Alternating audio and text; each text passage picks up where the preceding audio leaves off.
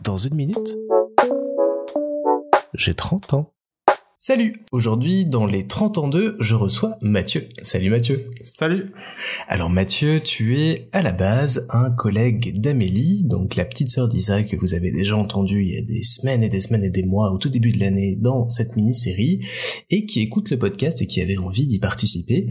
Donc que j'ai appris à connaître ces dernières semaines et que je trouve très fort sympathique, donc je t'ai invité à, à y participer. Nous voilà aujourd'hui, en ce 21 juin, pour enregistrer cet épisode spécial. Comment ça va? Ça va. Tout va bien? Ça Tu va es en bonne très forme? Bien. Très bien. Donc Mathieu, tu as 33 ans. C'est ça. Je vais donc te poser la question rituelle qui ouvre ces épisodes.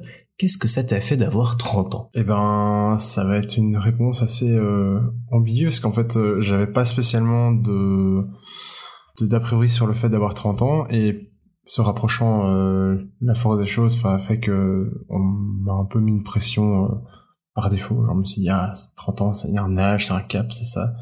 Et au final, en fait, euh, ça change rien du tout. C'est juste une année de plus. Euh, il se fait que moi, j'ai fait euh, mes 30 ans euh, pendant l'année 2020, donc euh, forcément, Mmh, c'est Le bon moment. le cas pour pas mal de gens. euh, Je suis né en mars, donc ça c'est pas mal. Je suis né même le premier. Donc j'ai fait finalement euh, une fête pour mon anniv assez forte. J'ai été dans une maison les Ardennes avec euh, mes amis proches pour faire de la musique en pleine campagne. Mon gros kiff de faire ça. Trop bien. On va passer euh, deux jours à jouer à des jeux de société, à boire de la bière et à faire de la musique. Quel bon programme. Je un- pense que je vais te piquer une partie pour euh, mon propre anniversaire. C'est une très très bonne idée. Et quand tu dis que t'avais une pression, qui te la mettait? Qu'est-ce que tu ressentais? T'avais- Écoute, euh, je sais pas si c'est quelqu'un en particulier qui me le mettait, mais en réalité, euh, je me suis dit, tiens, voilà, maintenant on arrive dans les 30 ans, je vais arriver à avoir une maison, à avoir un chien, des, des points un peu, euh, je vais dire, classiques euh, de vie, Mhm. soci- enfin de vie de tout le monde. Et euh, au début, je me mettais pas tellement de pression en me disant, on fera ça quand on peut, et puis finalement, euh, ben, avec mes parents, avec euh, les gens qui m'entouraient, ça, tu vas avoir 30 ans, ça, tu vas devenir vieux, Ok. la bonne pression sociale habituelle. et puis voilà, je me suis dit, ah, c'est vrai que 30 ans, c'est quelque chose.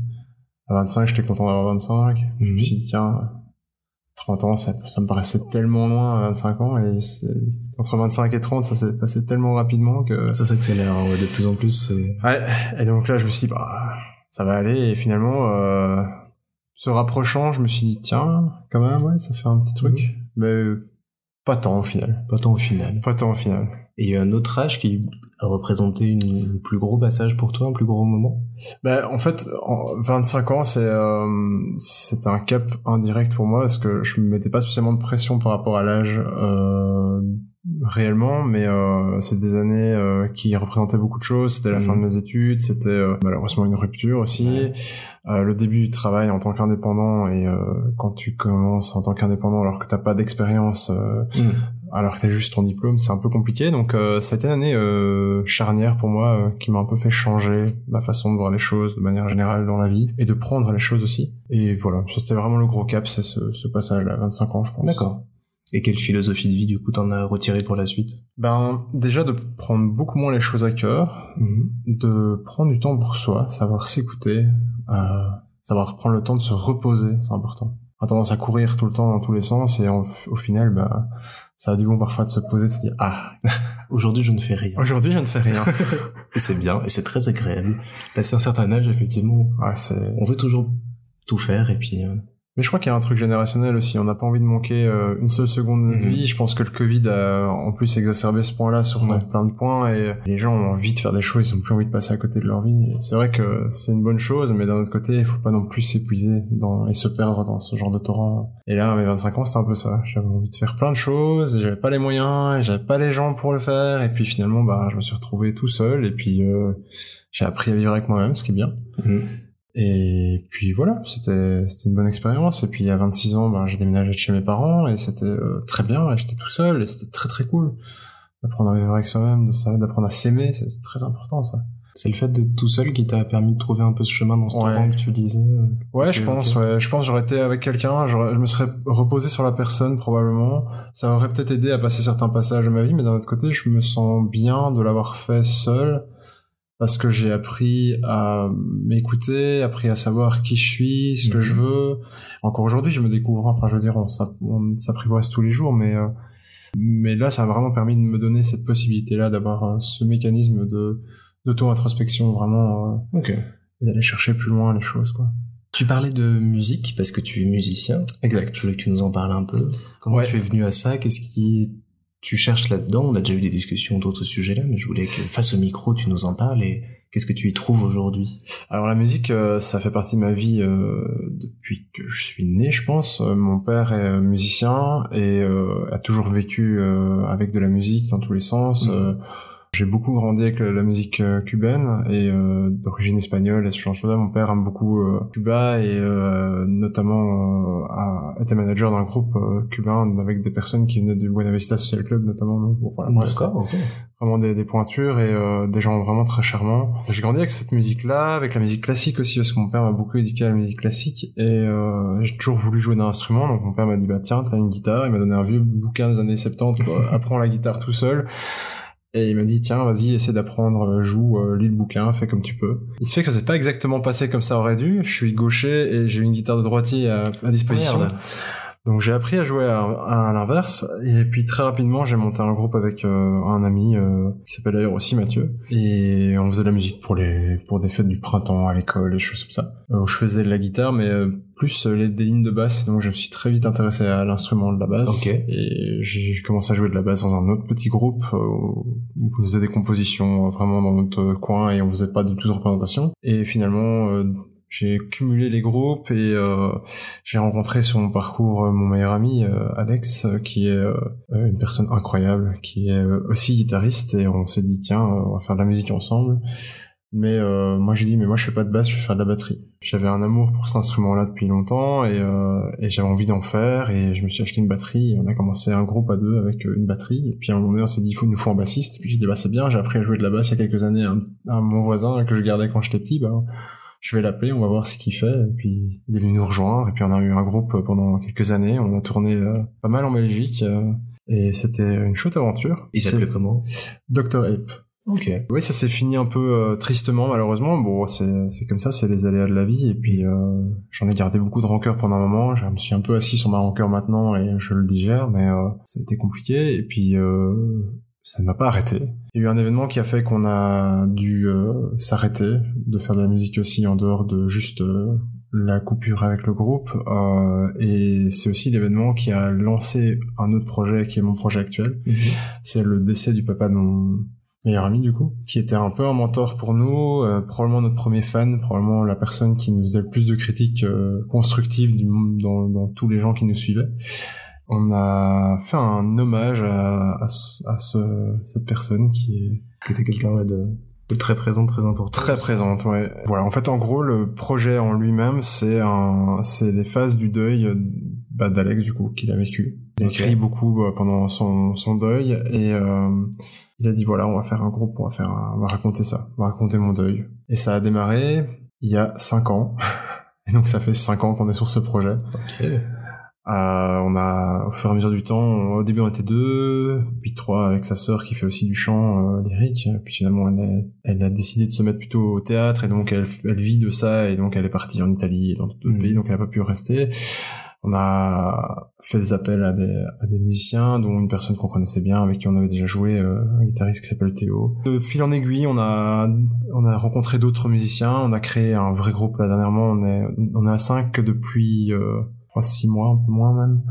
Et voilà, maintenant on est en train de préparer, euh, terminer les morceaux, parce qu'on les avait fait à 80%. Ok. Et on est en train de les terminer, et puis euh, dès qu'ils sont terminés, on commence à s'entraîner pour pouvoir euh, jouer sur scène, et puis on espère pouvoir sortir quelque chose de fini euh, d'ici euh, la fin de l'année, on espère novembre, mais on pense que novembre va être un petit peu optimiste quand même. Ouais. Mais on veut sortir quelque chose de complet, donc on veut sortir Ouais. vraiment un projet fini, avec des vinyles, avec euh, une histoire, une imagerie, quelque chose de vraiment très construit, on veut pas juste faire, euh, ben oui, on va en concert, et voilà quoi. Porter un projet sur un aussi long terme, est-ce qu'on se démotive pas? Je sais que oui, mais je te pose la question. Et au-delà de ça, porter un projet qui parle du deuil, est-ce que c'est pas aussi un poids supplémentaire sur les épaules, même si le projet, comme je l'entends là, est magnifique et euh, j'ai hâte maintenant d'entendre tout ça, voir ce qu'il en ressort, mais j'imagine que ça a été cinq années bien remplies. Cinq années bien remplies, très compliqué parce que on a tous un emploi du temps un peu fort et donc euh, trouver du temps quand t'es quand t'as 30 ans, euh, dans ta vie d'adulte, euh, de tu commences à 7 heures, tu finis à, Mm. 6-7 heures et tu dois encore trouver du temps derrière, avoir une vie de famille, c'est compliqué. Euh, ces 5 ans, elles ont permis de me faire mûrir le projet et la démotivation, elle est, elle est présente euh, chez chacun à des moments différents, donc on se rattrape tous, on prend tous un peu la charge de la motivation pour pouvoir avancer. Et euh, c'est aussi le projet en lui-même qui est... Euh, quand t'es content de ce que tu fais comme musique, hein, de manière générale, tu envie de le porter plus loin, donc ça te motive. Et l'avantage de- du projet ici, c'est que c'est pas seulement sur le deuil, mais c'est plutôt la, la vie et l'amour à travers le deuil et tout Mhm. ce que ça véhicule comme euh, aspect, autant négatif que positif. Et donc, le projet en lui-même est pas du tout démotivant. Il y a autant des chansons tristes qu'il y a des chansons extrêmement joyeuses et euh, même plutôt funky, enfin des choses très très très très éclectiques au niveau des, des, des, euh, des sonorités. Et c'est ça qu'on voulait en fait. On voulait avoir quelque chose qui raconte une histoire et qui est un peu dans la même vibe que les, euh, les albums des années euh, 60, 70 euh, euh, de rock progressif. En fait, la base c'est du rock progressif. On est un peu des enfants du rock et on va, on va vers ça. Donc, euh, un projet qu'on espère pouvoir sortir rapidement. Bah ouais, je vous le souhaite en tout cas, c'est super. C'est impressionnant. Des, des choses comme ça qui se mûrissent pendant 5 ans euh, et qui sont portées, je trouve ça effarant. On n'y pensait pas euh, à la base que ça allait durer 5 ans. Ouais, oui, durer j'imagine. un an et finalement on s'est retrouvé euh, à avoir 5 ans pour le pour le produire parce que ben, on n'avait pas le matériel, on n'avait Mhm. pas les personnes, on n'avait pas la maturité musicale non plus parce qu'on apprend beaucoup Ouais. en, en, en faisant donc c'est c'est important quand même si on a tous un background de musique euh, et qu'on n'est pas des newbies mais on est quand même un peu des pas des grands musiciens quoi on est tous des autodidactes en Oui, musique puis donc, c'est euh, le fait de trouver un équilibre entre tous les membres du groupe, de savoir où est sa place, qu'est-ce qu'on peut apporter, comment on crée ensemble? J'imagine que ça, ça doit être très formateur, mais en même temps très frustrant et un peu énervant par moment. Et puis c'est ça un peu la vie. euh, quand tu refais euh, huit fois la même chanson euh, après cinq ans, t'en as marre de la refaire. c'est clair. Tu parlais de ta vie de famille. Tu as notamment un bébé chien. J'ai un bébé chien. Un bébé chien de trois ans maintenant quand même. Ah. Un vieux bébé chien. ouais, c'était le bébé Covid. hein. On s'est retrouvé à vouloir un chien avec euh, ma compagne et euh, on s'est dit bon voilà, pas grand chose à faire pendant le Covid, c'est le bon moment, on est dans une maison, dans un bon moment de notre vie, on va regarder. On a regardé et puis euh, on a trouvé un, particulier qui avait une portée un peu inattendue et puis on a appelé en disant voilà, on est intéressé donc il tenait au courant pour la pour la chose. Et puis voilà finalement on a on a été euh, pendant tout le Covid c'était notre personne de contact c'était euh, ces gens-là. Et donc on a été euh, voir grandir notre chien euh, de la première semaine jusqu'à ce qu'on l'ait euh, en main quoi. Trop bien. et pour le ramener chez nous. Et donc euh, voilà il s'appelle Floki. Il s'appelle Floki. Référence à une très bonne série, donc référence à une très bonne série et un personnage incroyable une très bonne série. Tout à fait. et voilà c'est un magnifique border collie avec les yeux verrons et euh, un poil particulier un pelage particulier.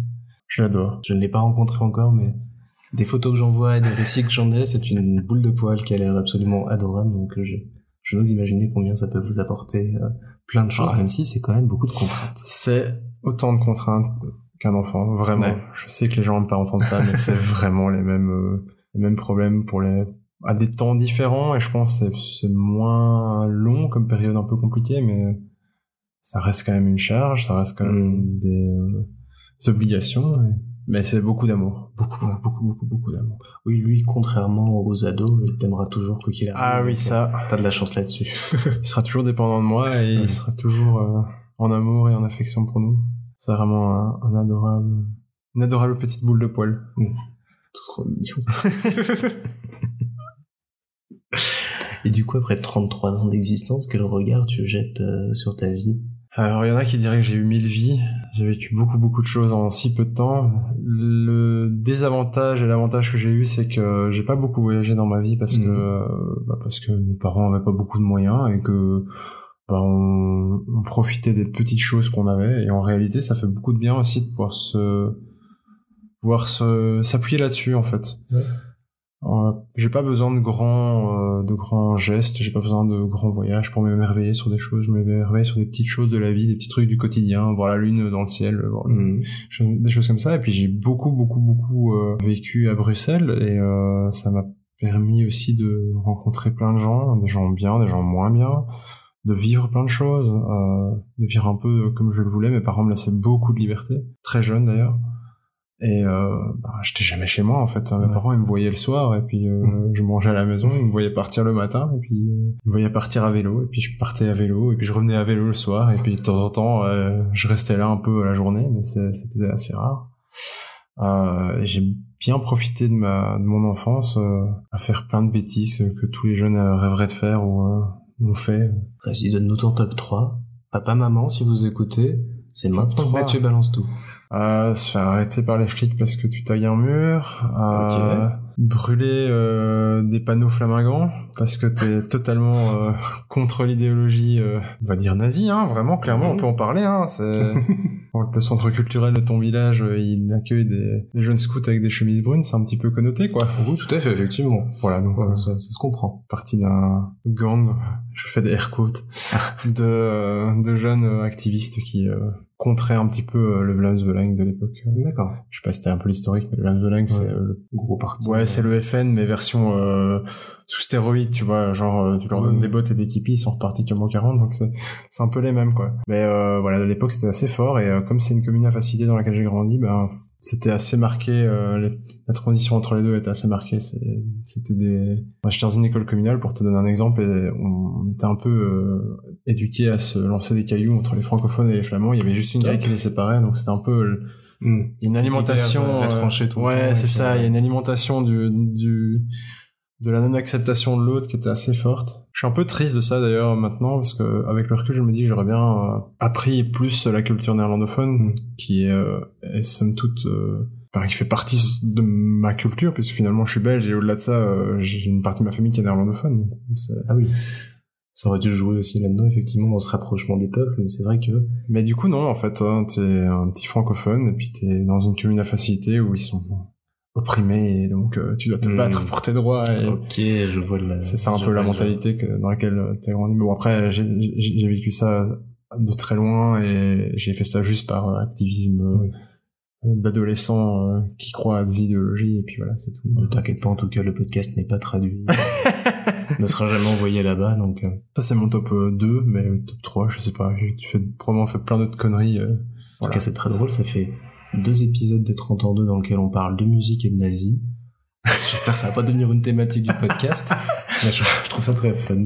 Attends, il y a pas de lien hein. enfin j'espère qu'il y a pas de lien Non, il y, les a- aucun lien entre les deux, mais c'est très, c'est très rigolo. C'est le mois de la musique aussi, donc on, fait, c'est vrai on parle de tout ça. On a senti que t'avais eu effectivement mille vies, t'as fait plein de trucs euh, ouais dans ta vie perso, dans ta vie pro. C'est quoi tes prochaines étapes, euh, prochaines envies ap- prochaines envies après la euh, sortie de l'album et du projet de Ah, musique? si je peux tourner avec le concert, avec des concerts, euh, ça, ce sera vraiment le pied. Ouais, franchement, euh, en termes de, de projet de vie, euh, la musique, c'est quelque chose de- qui ferait pas mal de monde. Je pense Mhm. que c'est assez contré quand tu euh, as vécu un peu la chose. C'est vraiment fatigant de faire des tournées. J'en j'en ai vécu une euh, et, et j'ai des amis qui en font régulièrement et c'est vraiment fatigant. T'as plus envie d'entendre parler de musique pendant des mois. D'accord, parce qu'on parle toujours du bonheur que t'as sur scène et autres. Ouais. J'imagine que c'est tout un, un écosystème qui se met en place autour de cette tournée qui est pas forcément simple à vivre. Euh, Le, le problème de, le- de la scène, c'est que ça, c'est la même chose que les drogues, en fait. Hein. Tu, c'est ton cerveau qui te drogue en disant, waouh, t'es trop bien sur scène, c'est génial. Mm. Et puis tu redescends de scène et en fait, t'as un shutdown euh, complet de ton cerveau euh, Ok.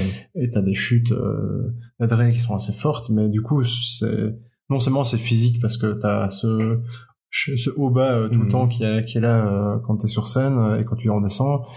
Et surtout, euh, en fait, euh, à un moment donné, t'en peux plus de jouer la même chose toutes les, tous les soirs. Enfin, c'est Ouais. un enfer, quoi. Mais c'est clair que le retour du public, c'est quelque chose que tu peux pas comprendre tant que tu l'as pas vécu au moins une fois dans ta vie.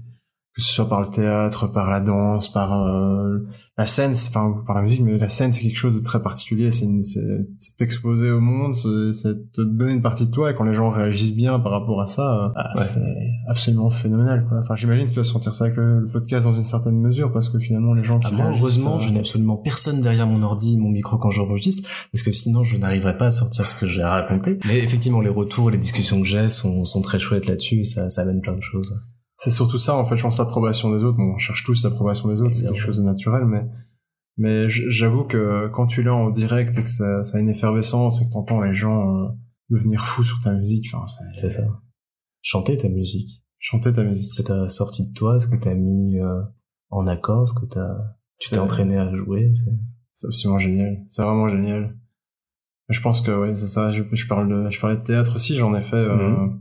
J'ai fait, j'ai fini mes études secondaires en théâtre en fait. Ouais. Et euh, pareil, euh, le spectacle c'est quelque chose de, de génial. En fait, tout le montage avant est Mhm. absolument génial. Le fait de monter la scène, le fait de créer euh, une mise en scène, le fait de de jouer quelque chose qui a, qui a déjà été écrit mais pour d'autres, mais que tu réinterprètes à ta sauce avec ta sensibilité, c'est c'est génial. Et quand t'as le retour du public derrière qui te dit euh, c'est génial, euh, t'as juste envie de remonter sur scène euh, et faire ça toute ta vie. C'est reparti. mais je pense que ça doit quand même être fatigant euh, à long terme. C'est c'est des métiers qui sont probablement usants parce que tu, comme tu donnes de ta personne, ben, t'arraches un petit peu de toi à chaque jour Ah oui. pour la donner à quelqu'un d'autre. Et, et cette partie-là, ben, tu dois à un moment donné la reconstruire et te reposer. C'est là que je disais que justement que c'est important de faire des pauses Mhm. parce que ben mes 25 ans, ça coïncide au moment où on a commencé à faire des tournées en, en- avec le groupe et c'était euh, ah, c'est- voilà à chaque fois que tu fais un concert et que tu redescends de scène, t'as envie de t'as envie de remonter et puis tu fais ça deux trois fois et puis tu te dis ah en fait faut que je me calme. Ouais. Et qu'est-ce que t'as fait du coup pour te calmer et te, te reconstruire? C'est ce que je disais en disant j'habite tout seul et autres ou tu as trouvé d'autres Ah non, euh, euh, activités, d'autres... Alors je souhaite à personne, une bonne dépression ça te fait te calmer. Hein. ça ça le fait. Euh, c'est pas les meilleures circonstances, mais ça ça ça, Ouais. ça t'aide. Ça te force effectivement Ça à te te force rester chez à toi. Puis euh, moi j'habitais en campagne, hein, mes parents euh, ont une maison en campagne et donc euh, ben j'ai toujours un- eu un, un, un attrait fort pour le pour aller faire des tours à vélo dans les champs, euh, en forêt, me retrouver seul dans un champ, juste à contempler ce qui se passe, les oiseaux, le vent dans les blés, enfin peu importe. Quelqu'un qui se casse avec ton vélo, ça... un truc comme ça quoi. Ça va, à OML il n'y a pas trop trop de vol quoi. Je pense on est on, on est on est cool avec ça. C'est c'est pas non plus euh, des régions euh, trop trop problématiques pour ça, mais c'est vrai que c'est important, je pense, de juste se satisfaire des petites choses. Et justement, le fait de se poser, ça permet aussi de pouvoir se satisfaire Mhm. des petites choses, quoi. Et de se reconstruire petit bout par petit bout et C'est ça. repartir après. Bah, c'est pas pour rien que les gens, enfin, les gens, les, les artistes font des retraites, hein. Euh, oui, non, je pense, comme tu le disais, on est exténué derrière et on peut plus, quoi. C'est un truc, on donne tellement de, de soi sur scène, ailleurs, euh, dans tout le reste, parce que t'as de la communication, t'as des transports, t'as de la Ah, logistique, c'est un truc, euh, c'est impressionnant. le stress pour arriver à l'heure, le stress de que tout fonctionne bien, le stress que t'aies du public qui vienne. Mhm. Non, je, Au final, c'est 5 heures de stress pour euh, 45 minutes, une heure de, de plaisir et de show. Et, puis, c'est vrai que c'est pas tenable sur le long terme. et alors, si t'as la- l'occasion derrière de, de partager des bières avec des amis et que tu recommences ça le lendemain, t'as vite fait de te détruire, quoi.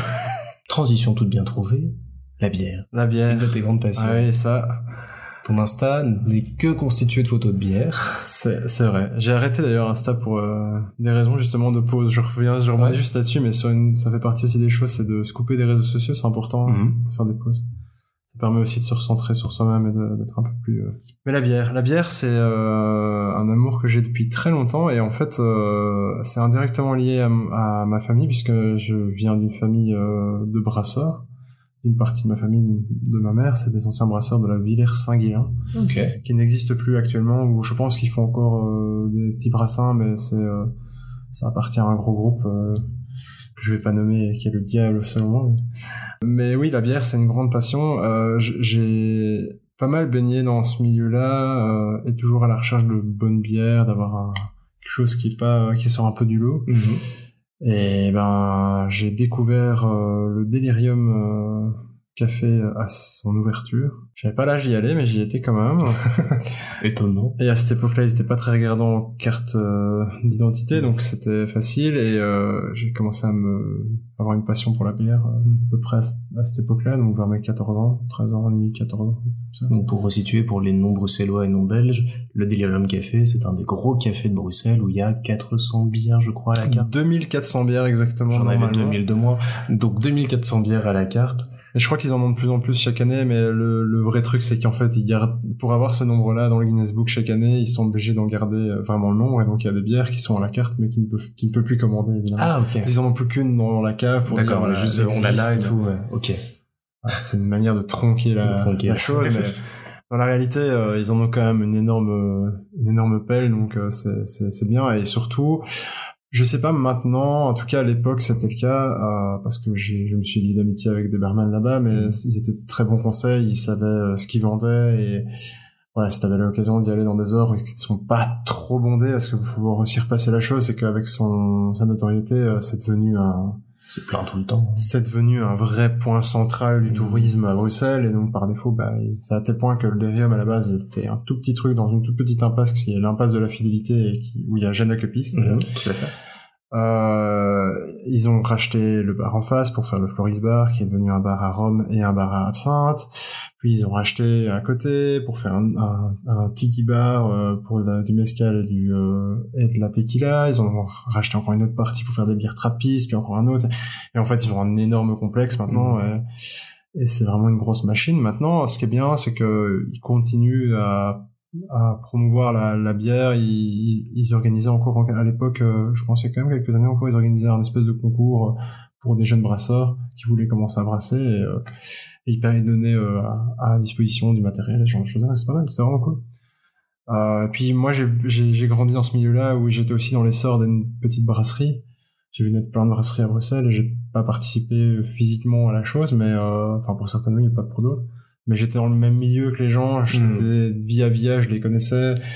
J'ai la brasserie en, en Stummelings que j'ai vu euh, naître, j'ai vu naître euh, euh, la brasserie de la Source dans laquelle j'ai participé aussi euh, Ok. à l'ouverture avec euh, avec l'équipe là-bas et euh, puis j'ai vu aussi naître la brasserie de la Mule qui est une des dernières nées et que j'apprécie évidemment fortement qui est euh, une brasserie tenue par euh, un ancien brasseur euh, de la brasserie de la Seine, qui est une des plus vieilles microbrasseries de Bruxelles, qui était à Molenbeek et qui maintenant est à Tour et Taxi, dans le même complexe que tous les autres brasseurs. Ils sont tous mis ensemble. C'est à, peu près- c'est à peu près ça. Et de euh, euh, Jive, qui est un ancien euh, travailleur de la nuit et euh, qui a qui était en fait aussi euh, le responsable du bar qui s'appelle le qui est un qui est le poireau jaune en flamand Ok. qui est un bar euh, dans une petite bourgade près de chez moi et qui euh, avec qui je me suis lié d'amitié. Il a- et maintenant, il est responsable du bar de la Mule qui accueille des concerts et qui est un plateau tournant de Bruxelles pour les concerts et qui Ah bah, fait euh, de la bonne bière et des bons concerts. Donc, je conseille vraiment à tout le monde d'y aller. C'est à Scarbeck.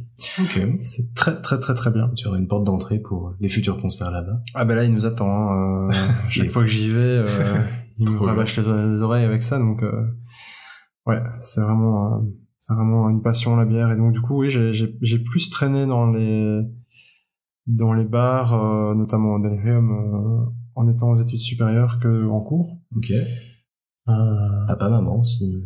Oh, ils Ils savent. hein. ils savent. Oh, ils savent. oh non, non, ils savent. Il hein. n'y a pas, y a pas de secret là derrière. J'ai pas trop de secrets pour mes parents, donc ça va. Mais non, non. Et du coup, j'ai, approfondi mon palais. J'ai appris à découvrir des choses, des, des goûts différents, des, des sensibilités différentes de bière. Il y a vraiment des choses vraiment particulières à goûter. Et puis, euh, je continue à me passionner là-dessus. J'ai euh, un frigo et une cave bien remplis. euh. La fois que j'ai compté, j'avais plus de 200 bières dans, dans ma Oh, cave. ça donc- va, tu as de quoi faire, effectivement. Et sachant que c'est chaque fois une bière différente. D'accord. Oui, il y a du choix. Il y a vraiment du diversité, ouais. Et t'as jamais voulu passer le pas de brasser toi-même et de te lancer là-dedans C'était un une expérience. C'était une expérience que j'ai faite d'ailleurs. hein. J'ai brassé avec un avec un ami. euh, on a mal suivi la recette et on a brûlé le, le- Ah merde. les sucres du de enfin les sucres fermentants. Donc on a brûlé le blé quoi si tu veux le malt. Ok. Et donc la bière n'a absolument pas produit d'alcool. on a quand même goûté ce que ça goûtait. Ça goûtait pas grand chose et finalement ben on l'a jeté à la poubelle. Mm. Et ouais, je, je viendrai nettoyer mon matériel là. J'ai envie de Ah ouais, recommencer. ouais, J'ai ouais. envie de me remettre. euh, Oh. Donc, à mon avis, neuf, euh, ça va arriver. Trop bien. Petite bière brune, à mon avis, parce que c'est plutôt mon, mon délire. Plutôt ta cam. Ouais. Bière sûre, bière, bière euh, noire, c'est un peu mes, mes deux trucs. J'ai eu ma grosse période euh, IPA, mais avant que ça devienne la hype, genre vraiment, euh, il y a, enfin oui, c'est vraiment au début de mes études, donc ça devait, ça devait, ça remontait à, à 10 ans, quoi. Mhm.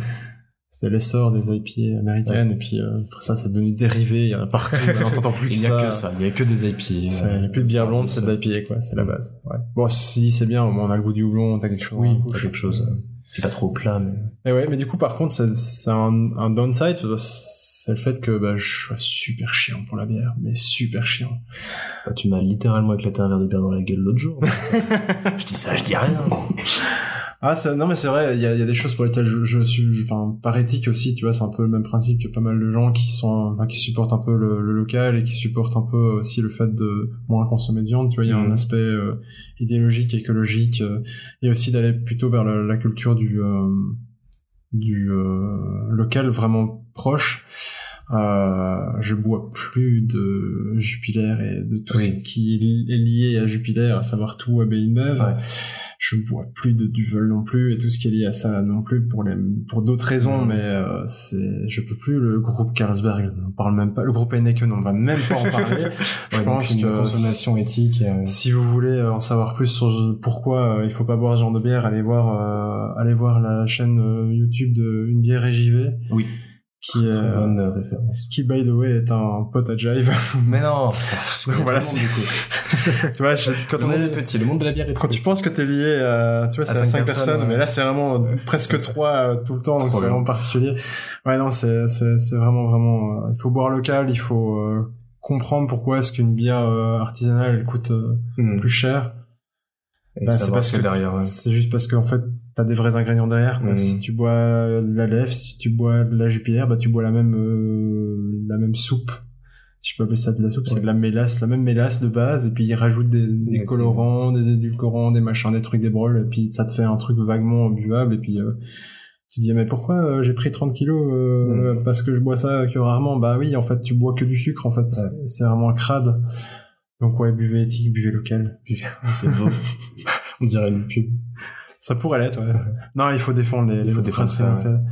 Même si euh, c'est pas toujours super bon, il y en a qui s'essayent, ben, il faut pas avoir Il faut, peur. il faut passer le pas Il faut essayer, il faut pas avoir peur euh, de dire les choses aux, aux petits brasseurs parce que ça vaut la peine aussi qu'ils s'améliorent. Mhm. C'est bon pour eux aussi. Hein. De dire, attends, cette bière-là, elle est un peu moins bien. Ouais, tout à fait. Voilà. Trop bien.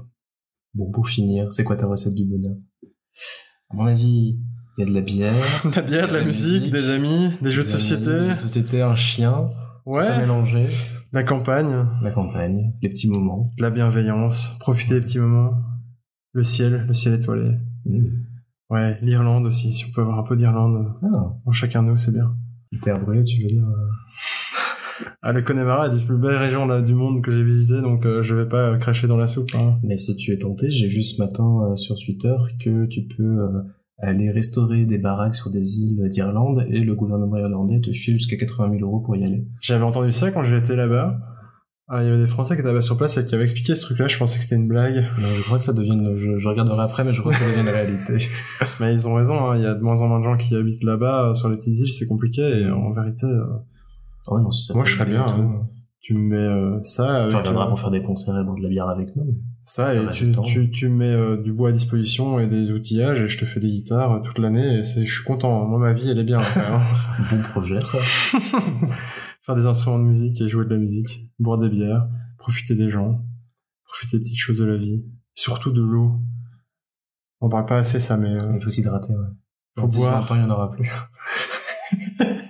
faut boire, buvez de l'eau tant qu'il y en a.